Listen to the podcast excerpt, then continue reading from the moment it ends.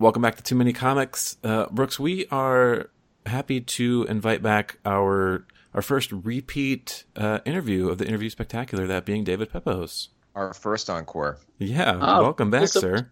I'm I'm I'm incredibly honored. Uh, I I didn't realize I'm your first your first twofer. Uh, but thank you.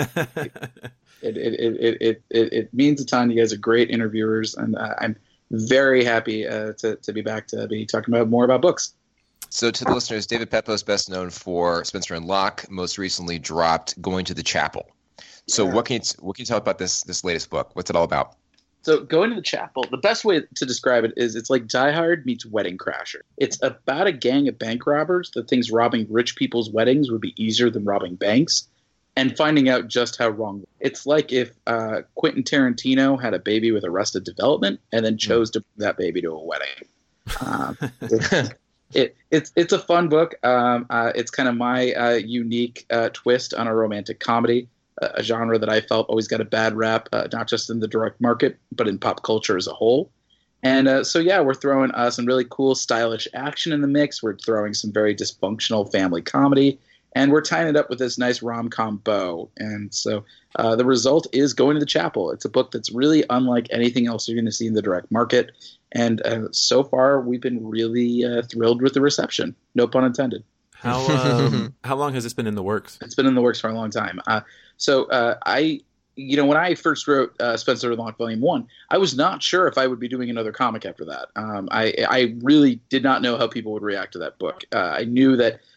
It would either succeed or fail, but really, really loudly, no matter what and I figured there was a, every every possible chance that I would never be allowed to write a comic. Um, so I, I, wanted to wait and see, you know, make sure I wasn't thrown out of the industry. Thankfully, people really liked the book, and so I started thinking, um, you know, while I was thinking a little bit about Volume Two because I had that idea in my back pocket, I wanted to think, well, what was the next thing I was going to write, and um, I, for me, um, stories tend to not so much fall on the, my lap, but they kind of reflect things that are going on with me at, at a particular moment in time.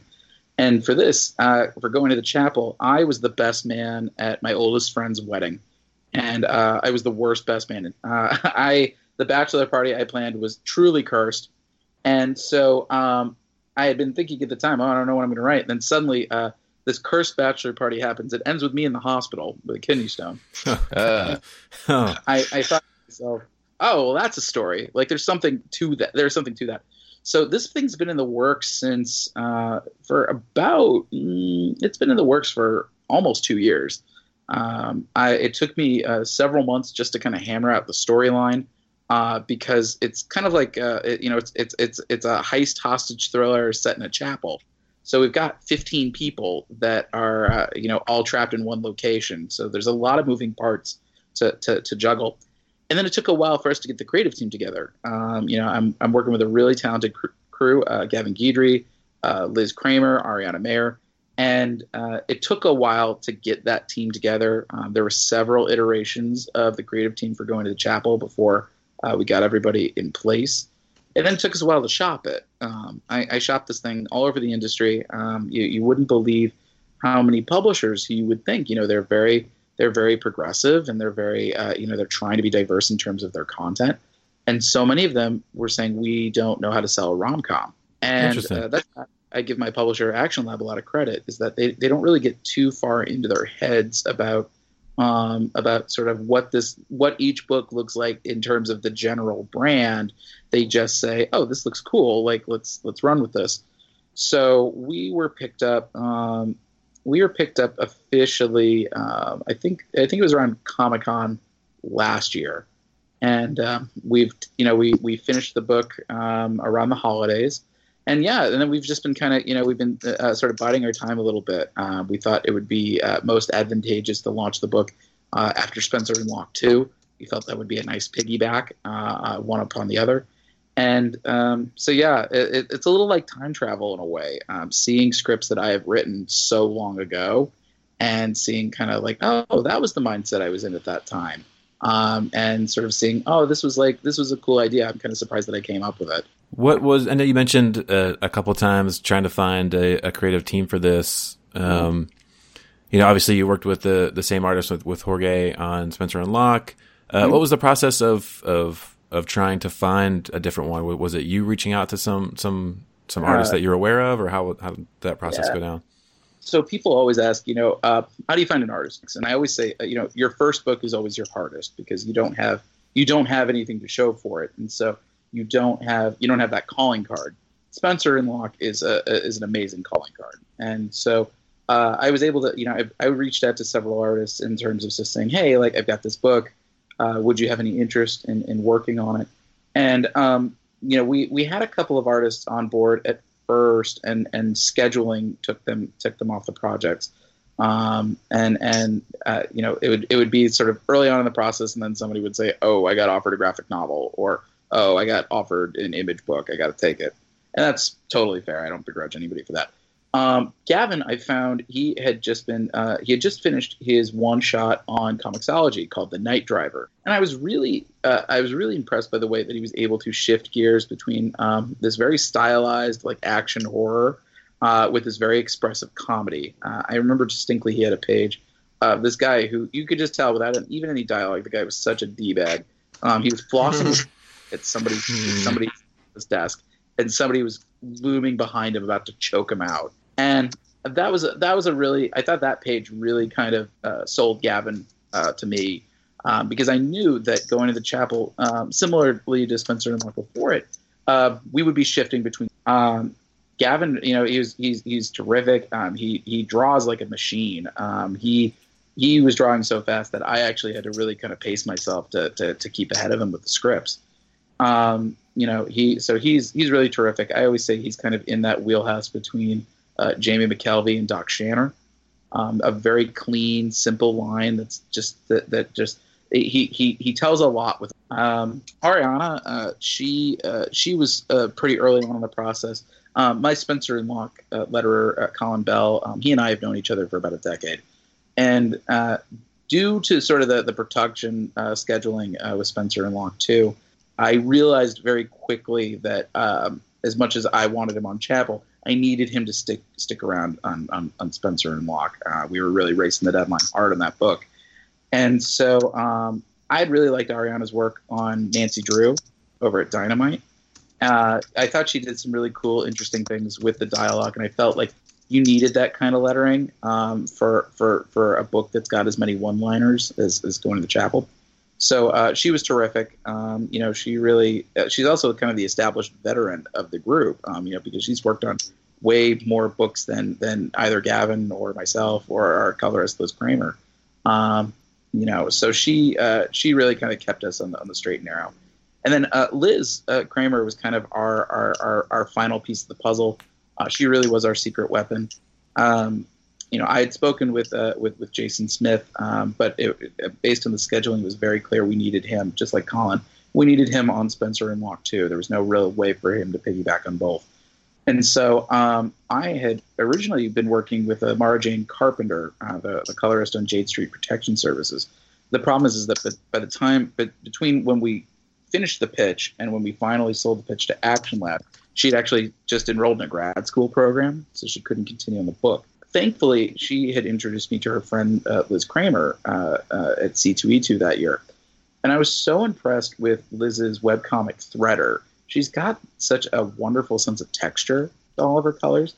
And, uh, and in particular with Threader, she had this real uh, uh, ethereal quality. She would use a lot of pinks and purples and colors that you don't necessarily see in the direct market. And she was able to use those palettes really effectively.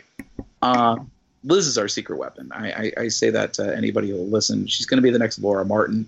Um, she really, you know, Gavin's artwork is already incredible, but she really kind of uh, takes it to the next level, and it, she makes going to the chapel look unlike anything else you'll see in the stands. And so um, she's terrific. Um, we she she helped me uh, man my table for a while at Rose City this past weekend. Uh, we're already working on another book together, so she's uh, I can't say enough good things about Liz. And um, uh, you know, and the great thing about a book like this is, um, you know, it. I think the the subject matter speaks to so many people. Um, we have a, a real murderers row of cover talent as a result. Um, you know, Lisa Sterle um, really loved the concept from the jump, and uh, so she delivered our, our main cover uh, for issue one. Uh, Sweeney Boo from Marvel Action Captain Marvel was so excited when I told her about the the, the pitch.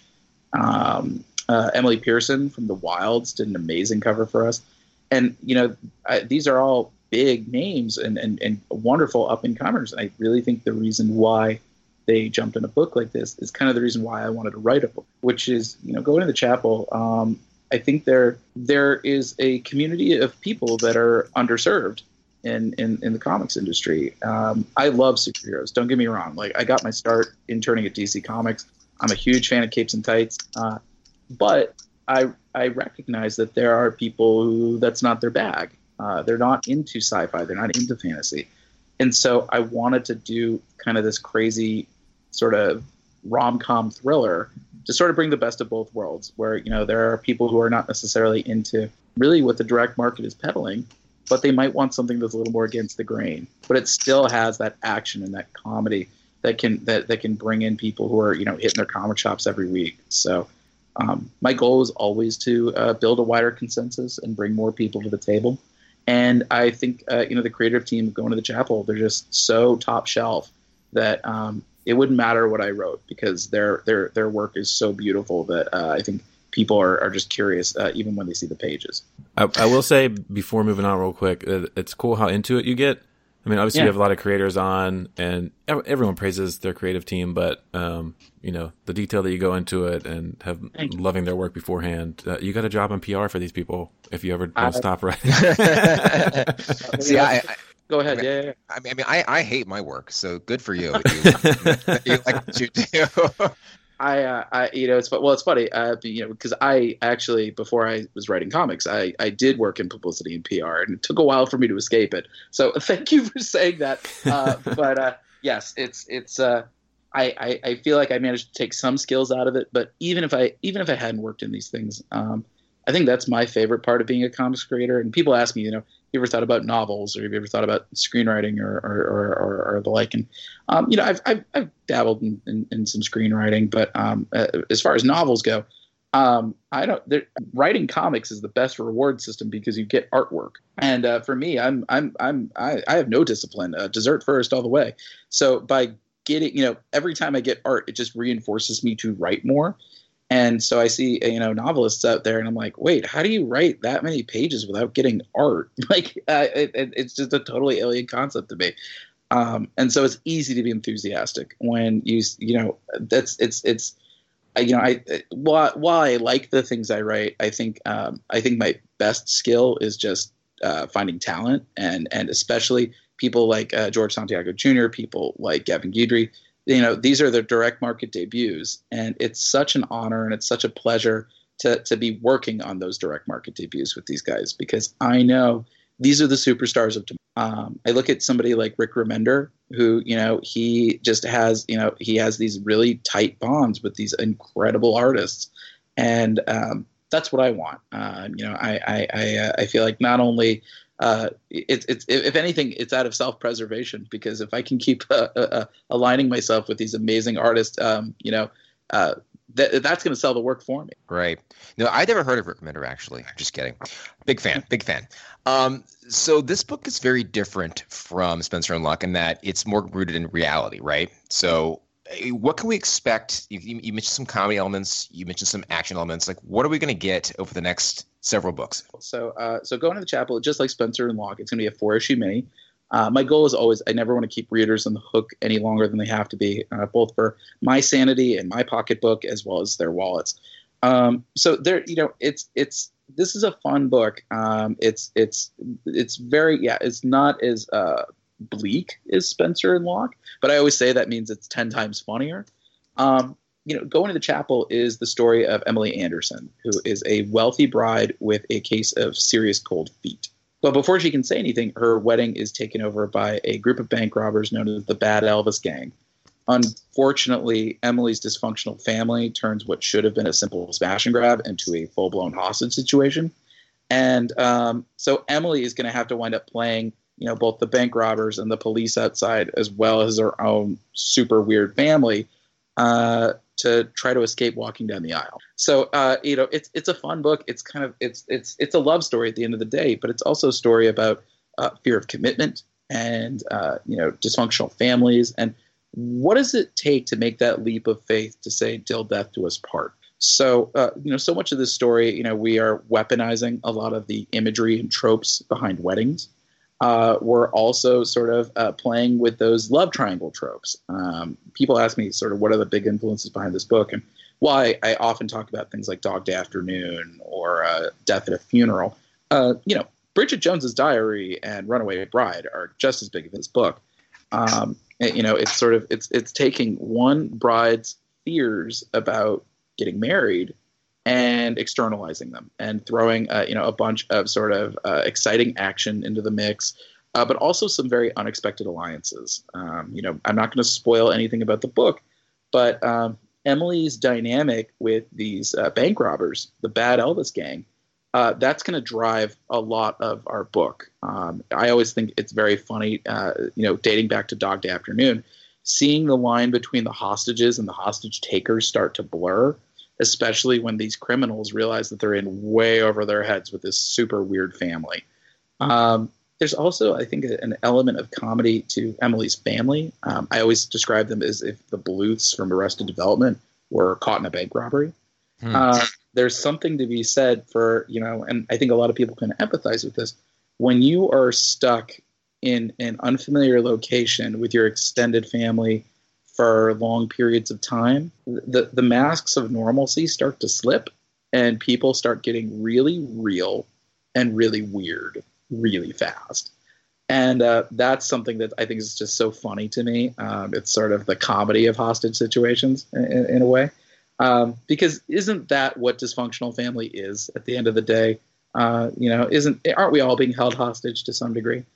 Um, so yeah, you know, we get to really kind of play between these two extremes of you know this just very funny interpersonal comedy with uh, this very kind of larger than life fun action sequences that are, you know, even you know, uh, more challengingly, they're all taking place in this one location, uh, this chapel that everybody's kind of stuck in. The police are right outside the building, and what's it going to take? Uh, what's it going to take to keep the police out? What is it going to take to get the bad Elvis gang out? What's it going to take to get Emily out of this commitment? These are all the questions we're going to be exploring, um, and I think it's it's a fun book in part because uh, I don't think there are really any villains in this book. Um, even Walt, uh, the, the, the sheriff of Rockford County, um, you know, on paper he's not a bad guy. I mean, he's very intense and he's very driven. But you know, if you thought that there were bank robbers holding hostages in the church, you'd probably go real hard at them.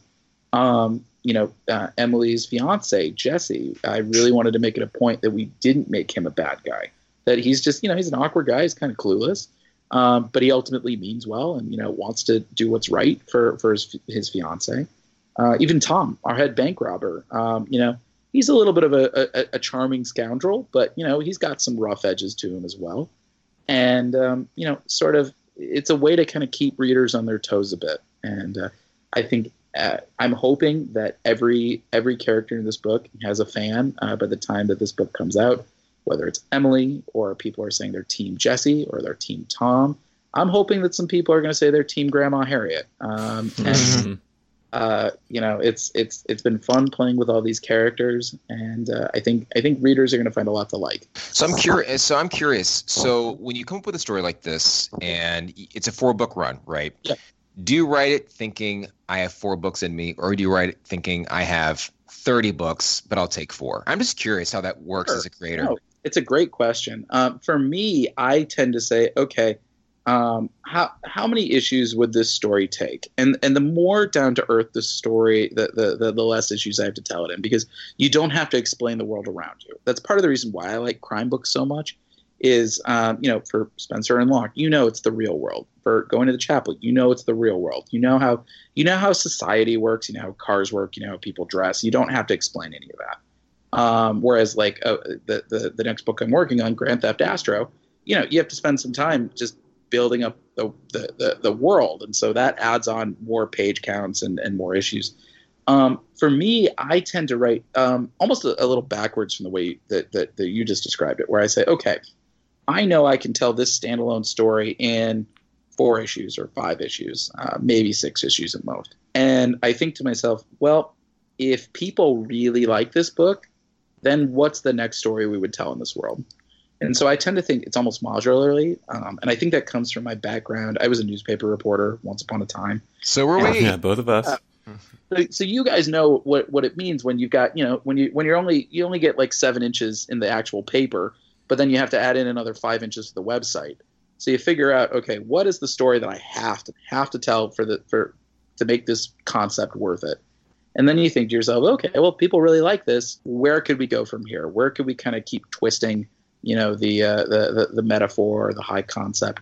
And that was kind of that was the case for Spencer and Locke. Is you know, I said, okay, well, if people like the Calvin and Hobbes uh, uh, uh, uh, parody, then you know people are really going to lose it when I say, "Oh, well, this is just one strip from the entire funny pages. We've got an entire universe, shared universe that we can play with."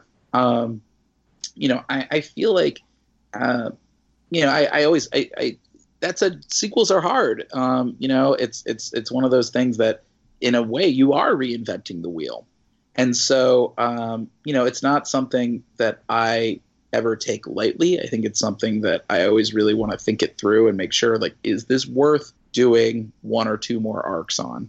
And you got to do a lot of long-term planning for it. But that said, you know, I mean, I always try to keep something in my back pocket just in case, uh, because you'd be surprised how often people ask. And uh, so, you know, for going to the chapel, I mean, you know, if the father of the bride could pull off a part two, who says we couldn't? it's fair enough. um, so, yeah, I mean, in your head, do you have uh, now? We, we we've obviously got a second Spencer and Locke, um, mm-hmm. hopefully a third. At, at, what point do you do you? I mean, you, said you like how it's gotten off to a start yeah. with going to the chapel. Yeah. When yeah. when would you certainly find out if if you could ever tell some more stories in this world? Is it something that you might expect? Would you receive word anytime soon, or, or how does that work? Well, I think a lot of it, you know, a lot of it will depend on you know what do the sales look like um, you know, and that that it's one of those things we really have to wait until uh, the whole thing comes out. Um, I I think um, you know we probably even and even then it's sort of saying you know for a book like this, how does the trade look? Um, because I think this is a book, like I've said, it's kind of going against the grain of the direct market. And while I know that our, uh, you know, I've been told our first issue sales have been really strong, and um, I think our reorders, I would imagine, are fairly strong. Um, you know, this is a book that I would I would not be surprised if it if it you know similar to things like uh, Unstoppable Wasp um, or Iceman. You know, I wouldn't be surprised if this is a book that does even better as a trade. So, um, and then part of it is also you know it's it's figuring out you know what else is on my plate. It's figuring out you know certain stories are easier to write than others. Um, you know, going to the chapel, uh, you know, uh, like I was saying earlier, that was a really challenging story because um, you had so many different characters and being able to sort of uh, you know kind of choreograph where everybody's going to be in a specific time um, it made writing this script or at least the outline for the script it made it really challenging um, uh, compared to even spencer and Locke. Um, but that said you know i always i always try to ask myself you know um, what would the sequel look like and and and often i think okay if there's a, a, a high concept or a metaphor that i'm playing with what's the next logical step? And the thing I like most about going to the chapel is it really is a metaphor for for change and how people often get intimidated and scared in the face of, of change, even when it's good for them. Um, you know, it's it's it's intimidating. You know, whether you're starting a, you know a new relationship or you're starting a new job, or you're you know you're you're moving to a new place. Um, I know for me, it, you know, the, the thing that was most intimidating was uh, writing a comic in the first place. Um, for me, my my uh, commitment scare was about my my professional career. I had worked as a newspaper reporter. I had worked in, in, in, PR and publicity for television. Um, I had worked at a management company in Hollywood, and I tried what I considered all the safe jobs and I don't think I really fit in at any of them. And it wasn't until I said, What's the astronaut job here? What's like the craziest job that I could ever hope to get? Maybe writing a comic. It was only when I tried that that suddenly things started clicking into place. So um, I feel like, you know, that's the best part about a book like this is every there's so many cool milestone moments to people's lives that you can you can explore and you can externalize and you can sort of make this facing of your fear something dramatic and dangerous and stylish and exciting. So, um, you know, I, I I love Emily. I love the Bad Elvis Gang. Uh, I even love Jesse. Um, I certainly love Grandma Harriet. She was based on my Grandma Helen, um, hmm. so I definitely love Grandma Harriet a lot. Um, yeah, I, I, mean, it's it's one of those. It's never say never. The other thing is always figuring out, you know, um, you know, because it's so easy to speak for myself, but it, you know, speaking for the the creative team, um, and so I I mean, so far I've been very fortunate in that, uh, you know, working on Spencer and Locke, uh, you know, George Santiago Jr. and I, we're we're we're in this till the end together. Um, you know, I, I mean, it, it, barring one of us getting hit by a bus, um, like we are going to do this book together. I would not want to do another series without him. Um, you know, but it, that said, it's because, you know, he was also so enthusiastic about the the the way the book was received, and so when I started talking about a sequel, I was like, "Hey, buddy, uh, you know, are you in? Like, are you available? Would you want to do a sequel?" And he was like, "Yeah, yeah, yeah, yeah, yeah, absolutely." You know, the thing is, I I mean, and I'm I'll be fully honest here. I haven't broached that question with with with my creative team uh, yet on Chapel.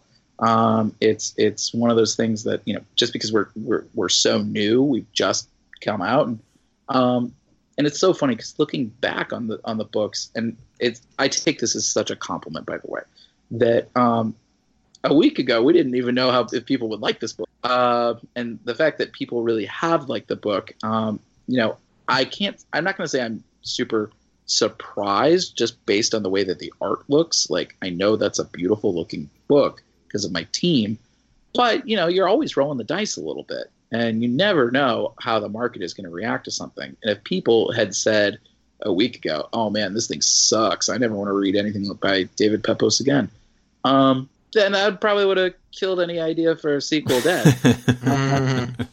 it's, it's always the question of what's the demand look like, and is this is this a one-off thing? Is this something that we could tell multiple stories with? And it's also kind of what's the you know uh, how much uh, you know runway can a concept give to you? Um, Spencer and Locke, for example, I was just telling someone earlier today. Um, there's a wide number of comic strips that we could tell stories with. So that is just a question of you know making sure we don't overstay our welcome. Um, going to the chapel, uh, it might be a little more limited, um, but you know never say never. I try not to walk into any concept without thinking of what a second and third volume might look like. So it's it's it's a never say never. Um, that said, my dance card is is filling up at, at what might be considered an alarming pace. So I, uh, you know, if if such a thing would happen, it might take a while, especially because this is a, a particularly labor intensive story. Um, but uh, you know, who says this is the last we'll see of the Bad Elvis gang? Not us. what, what, what, do we know? I, I, do have a question. So you have uh, we know you for your creator owned stuff, right? If you could write for any book established already, mm-hmm. if you even want to, yeah. what would what would it be? Well, so my first my first answer, it, technically the book does not exist, but I really want to write it. I, I would love to do a Captain Planet book. Um, I feel like that is a character that like is primed for a 21st century revamp and I don't know who owns the rights. I don't know. It, it, Ted Turner, from what I understand, helped develop Captain Planet um, as a cartoon. Ted Turner himself. So, from what I understand, he, he's very uh, guarded on the rights for that book. So, I don't know if that's something that is is actually controlled in the greater Warner Brothers constellation. In which case, I guess DC would be in charge of it. But um, I don't know. I, I, I feel like I wouldn't be surprised if that would be a book that like like an IDW or somebody would pick up. Um, I would love to do that that that book. It's, it's definitely due for, for for a revamp.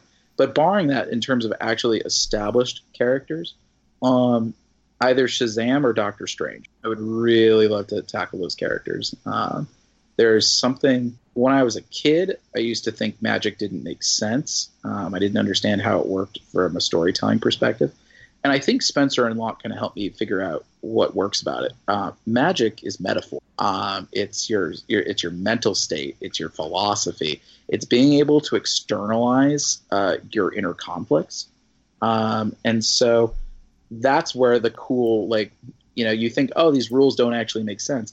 Well, no, if you sort of root them in character, they actually make a ton of sense.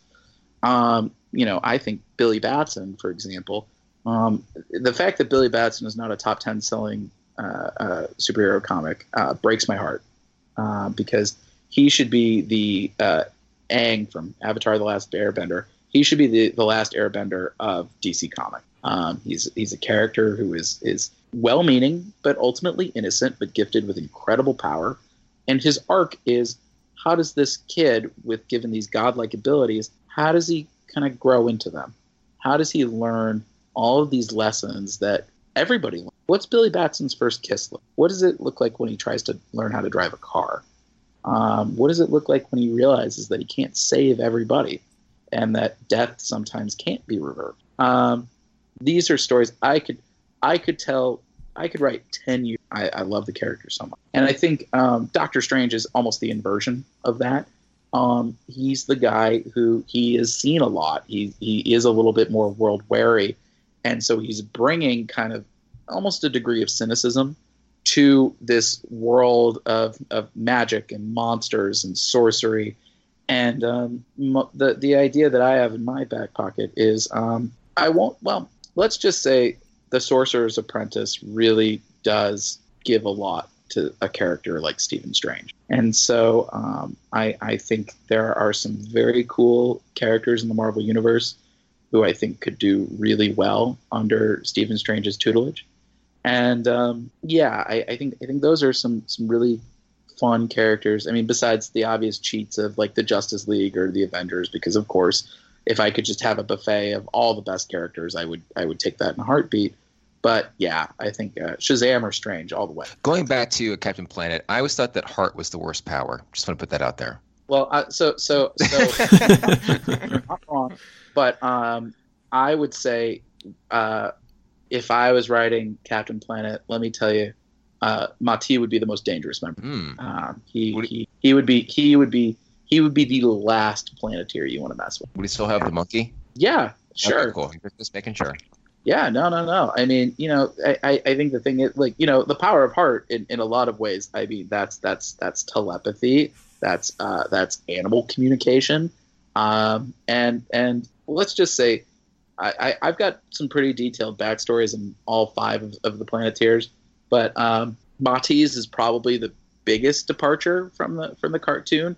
But I think it's the one that uh, ultimately earns his place uh, uh, having the power of heart. He's he's he he could be a very very interesting character if if, if people allowed him to be. I mean, so, again, this this is this is me as a child thinking that Heart was bad. Don't get me wrong. No, no, was, no, no. I, I was a child. Here's the thing. I, I I always wind up gravitating the most towards characters that get the least amount of love. Um, I love Batman. I love Spider Man. I'm sure I could write like a short story featuring either of them but like I give I give people like uh, like Dan Slott or Scott Snyder or Tom King, I give them a lot of credit because how do you you know redefine an icon, especially doing it over a span of years? Um, that is that's sort of a big platform that at least at this juncture in time, I know I, I'm not ready for as a writer. It's this it's the characters that don't get a lot of love or haven't had like really iconic, amazing runs that I'm like, well, why is that? Like, what is it about these characters? Clearly, there's something to them if they've been around for decades. What is it about these characters that are interesting and cool? And what can we what can we change a little, you know, to, to, to sort of dust them off for the 21st century? But nine times out of ten, it's just what's the central metaphor behind these characters? I think Geoff Johns, uh, you know, historically has done a really good job at exploring things like that. Um, he's got an issue of Justice Society that I always talk about. It's one of my top five single issues of all time. It was uh, it was uh, Liberty Belle and Damage. And uh, for those who hadn't been reading, uh, uh, you know, in, Infinite Crisis, uh, Zoom like disfigures Damage. He like he punches him like a thousand times in the face, and so his face is all scarred up.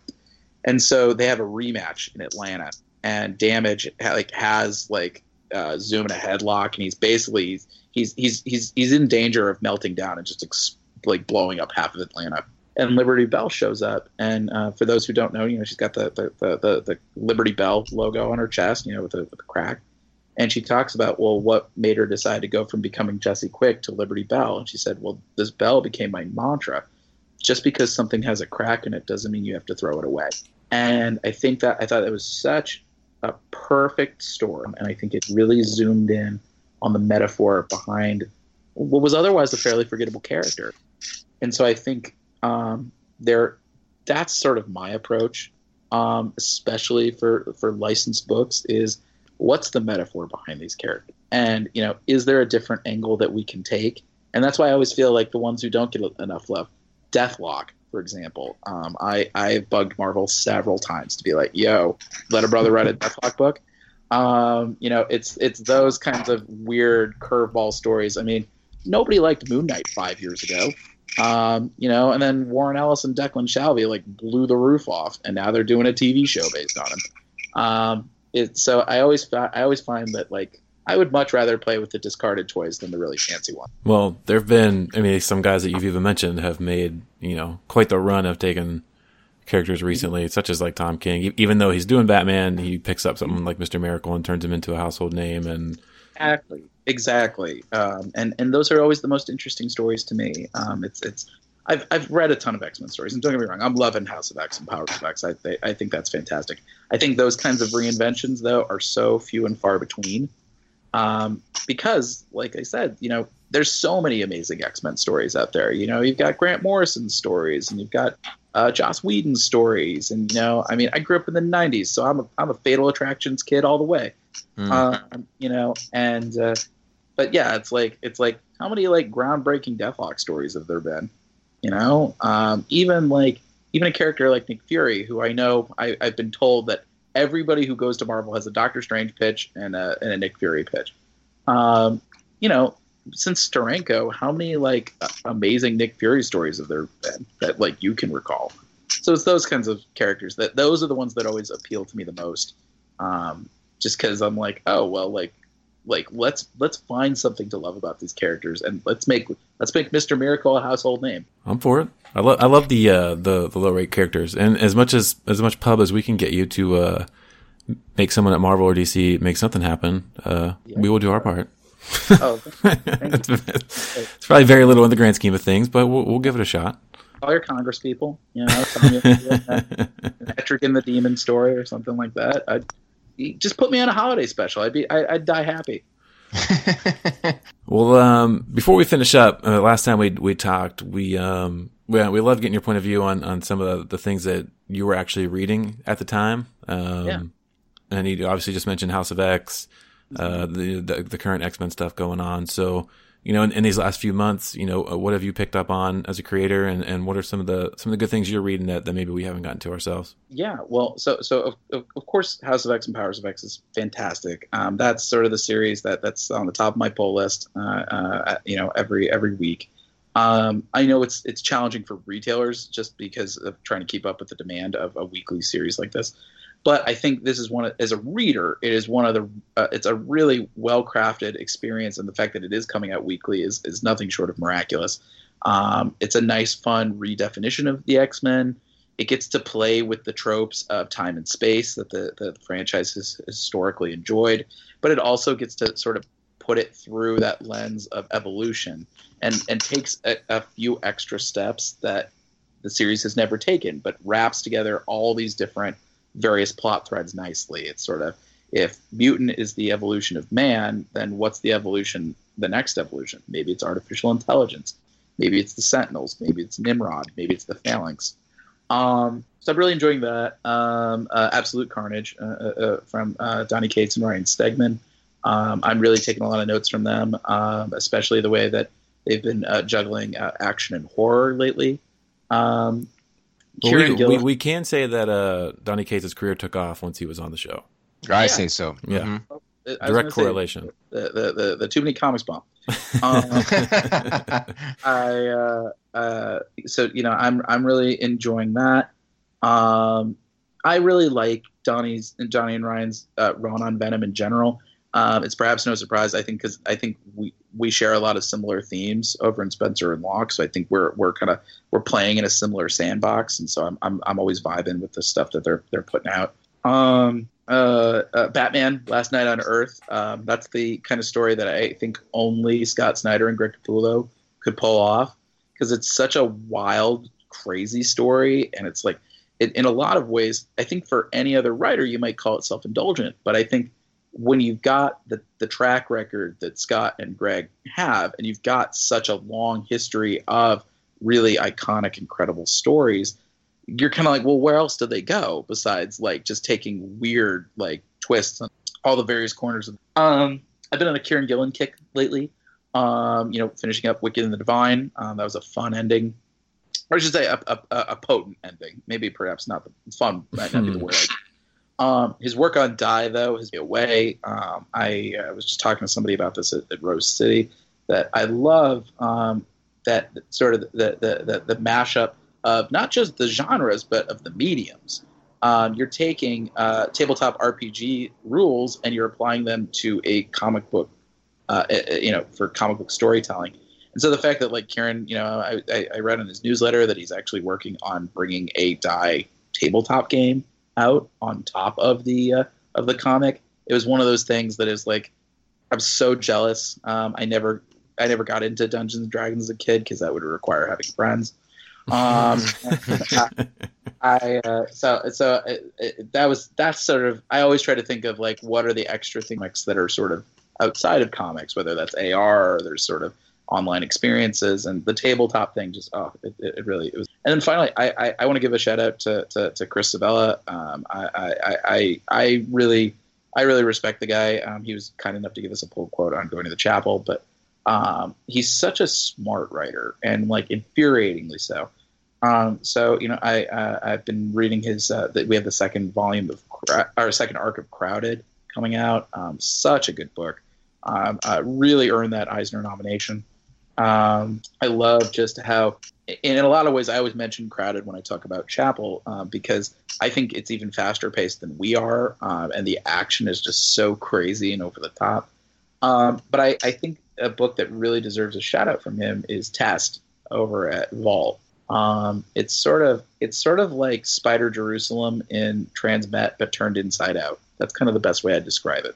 Um, you know, about somebody who uh, has has basically you know they're doing the the cyberpunk almost transhuman um, uh, ethos where they keep upgrading themselves and they keep sort of building new technology into themselves, and now they're they're finding a new city uh, where they test drive the future, where they try all these innovations and new products, and it's how um, how, how, how this this person on the run uh, is on the run from uh, corporations looking to basically repossess all this tech in their body. So um, those are some really fun series that I've been I've been picking up lately.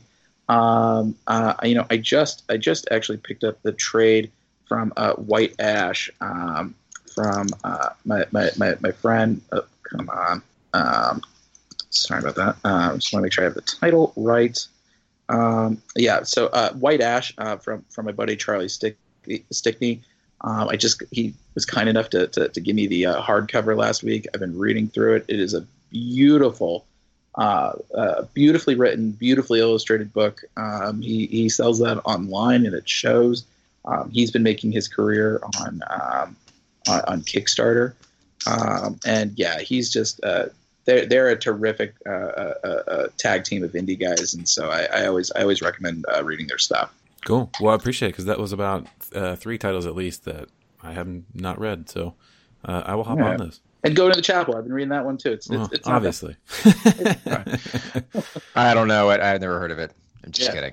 kidding. but, uh, seriously, uh, best of luck with the new book. I really enjoyed it. It definitely is a departure from you know what I got to know you for with Spencer and Locke, but it, nevertheless, it's great. I'm looking forward to the next three issues. Yeah, well, you know, anybody uh, listening to this podcast, they can still pre-order issues two and three of Going to the Chapel.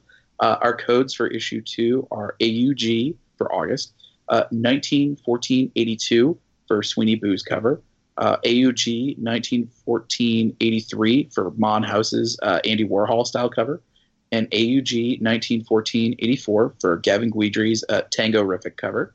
And then uh, issue three, uh, you can pre-order it with the code uh, SEP for September 1913-67 for uh, the Wilds artist Emily Pearson's cover. You can run, but you can't bribe. Um, uh, SEP 1913-68 for uh, Mon House's wedding cake cover. And SEP 1913-69 for Gavin Guidry's Dawn of the Living Wedding Party uh, cover. So uh, it's it's it's a super fun series. Um, like I said, four issues, so it's not a huge commitment. Uh, you can also follow Going to the Chapel on Facebook, Twitter, and Instagram at Go to the Chapel. It's just one word, all spelled out.